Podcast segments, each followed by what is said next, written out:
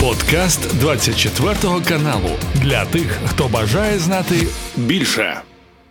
Детальніше про те, які загрози для е, країн е, Європи, для наших західних союзниць е, становлять вагнерівці. Так ну які загрози, звісно ж, з'являються для України. Поговоримо з нашим гостем Олексій Гетьман, ветеран російсько-української війни, майор запасу з нами на прямому зв'язку. Пане Олексію, вітання вам і дякую, що приєдналися до нашого ефіру. Добрий ранок. Е, я б хотіла із вагнерівців у е, Білорусі розпочати уже 13 е, колон, принаймні за інформацією від білоруського гаюна.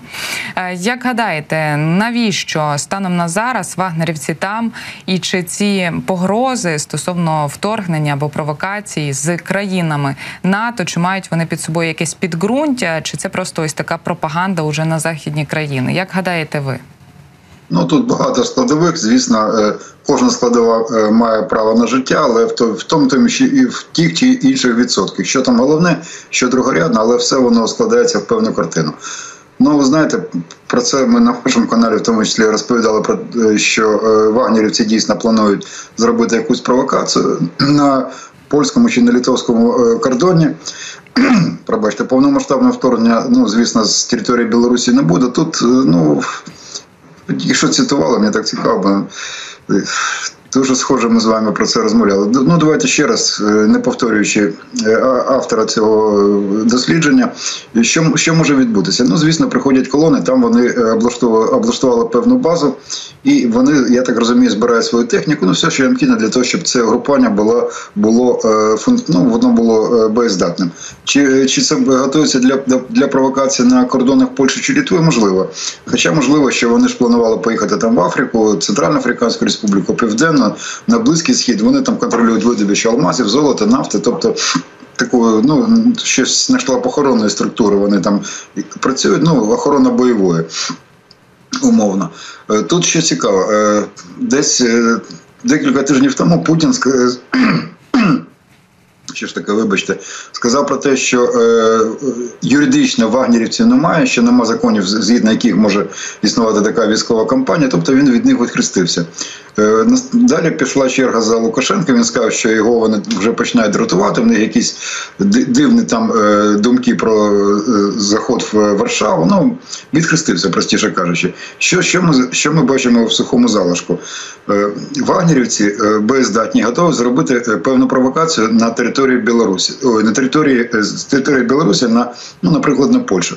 Так, дійсно, там переміщені війська польські, там знаходиться перша піхотна дивізія Сполучених Штатів Велика червона одиниця, тобто е, це назва велика червона одиниця. Тобто, е, щось там е, робити, наступати, ну відомо, що нічого в них не вийде. Але от у чому тут нюанс? От мені здається, що на це варто звернути увагу. Якщо вагнерівці, від яких відхрестилися, і ці це є по великому рахунку незаконне збройне формування, бо нема закону, згідно якого вони існують всередині ні Білорусі, ні ні Росії, і вони нападають на, на територію Польщі то е, кому має давати НАТО відповідь згідно з п'ятої статті свого статуту про те, що якщо напали на якусь країну е, член альянсу, то інші країни. Всі 31 країна, ну всі 30 е, плюс одна мають давати відсіч тій країні, яка напала. Якщо напала не країна, якщо напала терористичне групування, кому давати відсіч? Проти кого застосовувати силу? Застосувати вони дійсно будуть базуватися з Білорусі. Там будуть їхні бази. Робити удар по Білорусі це буде подана, може вони цього хочуть, хочуть Путін з Лукашенко, буде подана як атака, напад напад на Білорусь. Ну, пам'ятаєте, Лукашенко з чотирьох сторін покажу на карті, звідки хотіли атакувати. Ну, це, це вода на млин йому. Тобто виходить, що на Білорусь напали. напали. Не не давати відповідь, ну це як? Е, Терпіти, щоб е, терористи робили ну, незаконне збройне формування Вагнера було що завгодно. І це така юридична колізія. Тобто на на, на країну члену Альянсу напали, але напали напала не країна, а якесь терористичне групування, невідомо яке. Кому давати відповідь, е, по по кому бити? Оце оце цікаве питання. І я думаю, що от саме на реакцію е, хоче подивитися, що Лукашенко, ну Путін по великому рахунку, бенефіціар там Путін, щоб е, як як будуть реагувати? Взагалі будуть будуть ли реагувати країни НАТО на такі дії? Оце цікава ситуація, але замикаючи коло, ну очікувати, що вони там на Варшаву будуть нападати, ну це вже дійсно тут смішно. Тут тут труни, і хай от Ну що ми скинемось на труни, якщо треба. Ну це таке. Там шансів в них немає. Я, пане Олексію, хотіла ще про одних наших ворогів поговорити, але на цей раз то не є Вагнер то не є Білорусь, так то є Москва і самісінький її центр. Адже напередодні столицю країни-агресорки атакували безпілотники. Три штуки точно було влучання, бо є фото та відеопідтвердження. Як гадаєте, про що нам це свідчить на загал? Адже вже маємо понад півтора року повномасштабного вторгнення. Вони там розповідають, що Москва защищена, як вони говорять, а виявляється, от що не дуже.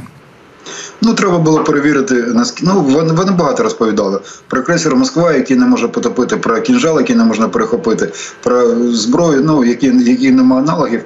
І ви знаєте, вони так це розповідали і по різних пабліках, і вони от ні, ні числом, ні умінням, а числом, да, як е, по-російськи. Тобто вони так багато разів про це розповідали, що навіть е, фахові е, наші друзі в Європі, в Сполучених Штатах почали вірити в те, що дійсно там є якась зброя і щось таке, що не можна подолати. Ну от зараз вони ми ці міфи російські, які вони самі вигадали, спростовуємо. Москву потопили, кінжали збиваємо протиповітряну оборону, яку нема в світі навколо Москви, проходимо. Тобто, ну може зброю так само, може ну так просто е, шаг в бік, але вона е, термін придатності боєголовки 10 років. Далі її треба е, треба змінювати, бо ну там проходять певні процеси, вона стає вже не ядерною. Вони не міняли свої ракети, переважно більшість ну боєголовки з 91-го року з розпаду радянського союзу. Ну там не факт, що ці ракети ядерні, що вони кудись полетять, зададуть шкоду. Ну це так, наприклад, це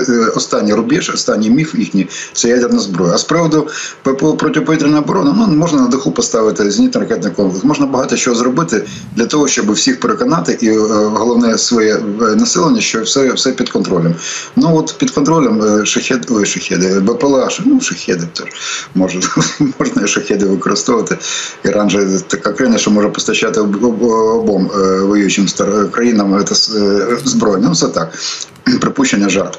Е, наша БПЛА, звісно, вони краще, ніж е, ці самі шахеди, і у нас дуже велика е, різноманіття цих безпілотних літальних апаратів, які саме були задіяні, і з якої відстані вони летіли, чи з території Російської Федерації, чи пройшли, якщо летіли краще, щоб вони летіли для нас, для сприйняття, щоб вони летіли з нашої території, тому що тоді вони пройшли не одну, а три лінії протиповітряної оборони. Це на кордоні всередині Російської Федерації навколо Москви. Тобто, якщо ці літальні апарати приходять, то наступний удар має бути більш потужний. Це як так перевірка, тобто е, розвідка бою. Ну там є, е, крім цивільних об'єктів, ми розуміємо, що Москва це цивільне місто. Ми не атакуємо е, цивільне населення, навіть якщо воно вороже до нас ставиться.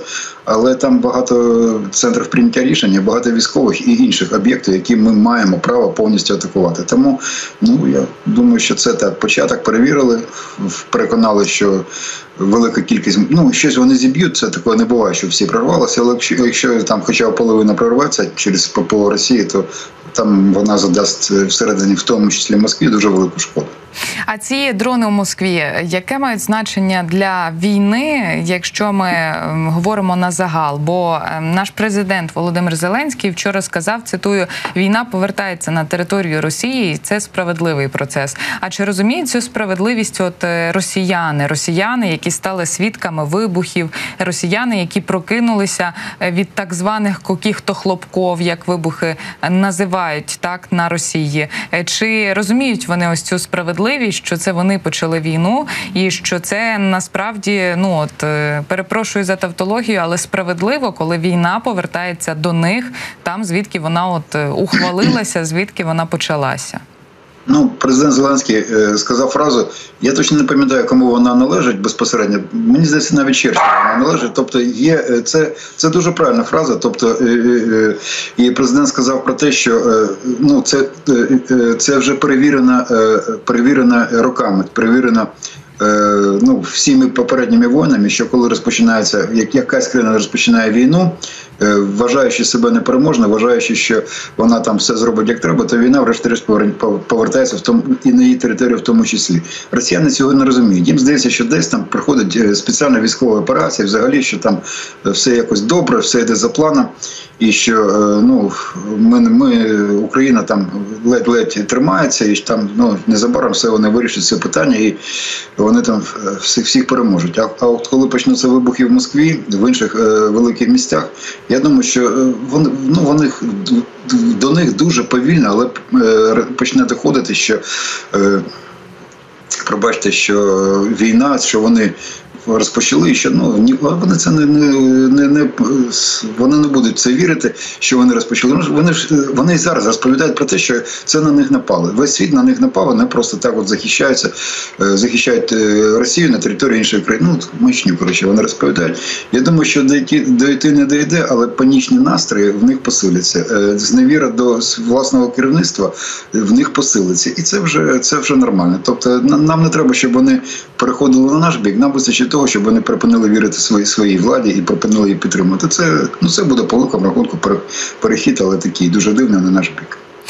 Дуже сильно сподіваємося, що якомога більша кількість росіян все ж почне відчувати війну на собі, особливо ті росіяни, які виступили ярими прихильниками і так званими зет-патріотами повномасштабного вторгнення відтак російсько-української війни. Пане Олексію, я, я дякую два вам. Слова, два слова можна звичайно ще? так. Дуже дуже дуже стисло. Я побачив е, вчора відео дуже цікаве. І людина бере інтерв'ю в е, в Москві, по ну, в якомусь великому місті Москві, і каже, що би ви е, за за, за батьківщину, ну да, російською мовою, що б ви могли зробити, який який вчинок я, ну, деды воевали, я бы там отдал свою жизнь, я пошел бы на это. Говорит, добре, ми тут э, готуємося до, до, далі, готуємося до великої мобілізації. Можна ми запишемо ваші координати, прізвище, ім'я по батьку, ваші, ваші, ваші дані. І от зараз буде мобілізація, щоб вас э, в числі перших забрали в Збройні Сили. Ну, що ви робили те, що ви зараз кажете. Там було 5 чи 6 людей, які, у яких цей журналіст, ну молодець. Він брав інтерв'ю. Жоден, коли починалось, давайте запишемось е, в добровольці. Ні. Ні, а інколи просто деякі розворачувалися і уходили, і таки одна людина сказала: ну знаєте, це я сказав, а насправді я не готовий. Ну, хоч один сказав, правда. А інше просто коли давайте запишемо, отакі кругли очі і тікати. Ну, це от е, розповідати. Ну, знаєте, казати не мішки ворочити. Ну, це таке. Угу. То є велика руська душа, коли на словах вони всі там дуже великі молодці і патріоти, а ділі... запишемо сіти, да, все, тут уже, тут, це, ну, ясно, ладно. Вибачте, що трошечки часу забрав, просто мені здається, це було б цікаво. Цікава була історія. Добре демонструє той весь російський патріотизм. Він е, є патріотом, доки він сидить перед телевізором. А так то. Дякую вам, пане Олексію, за цю цікаву історію і загалом за нашу з вами ранкову розмову. Олексій Гетьман, ветеран російсько-української війни, майор запасу, був з нами на прямому зв'язку. Це був подкаст для тих, хто бажає знати більше. Підписуйся на 24 канал у Spotify, Apple Podcast і Google Podcast.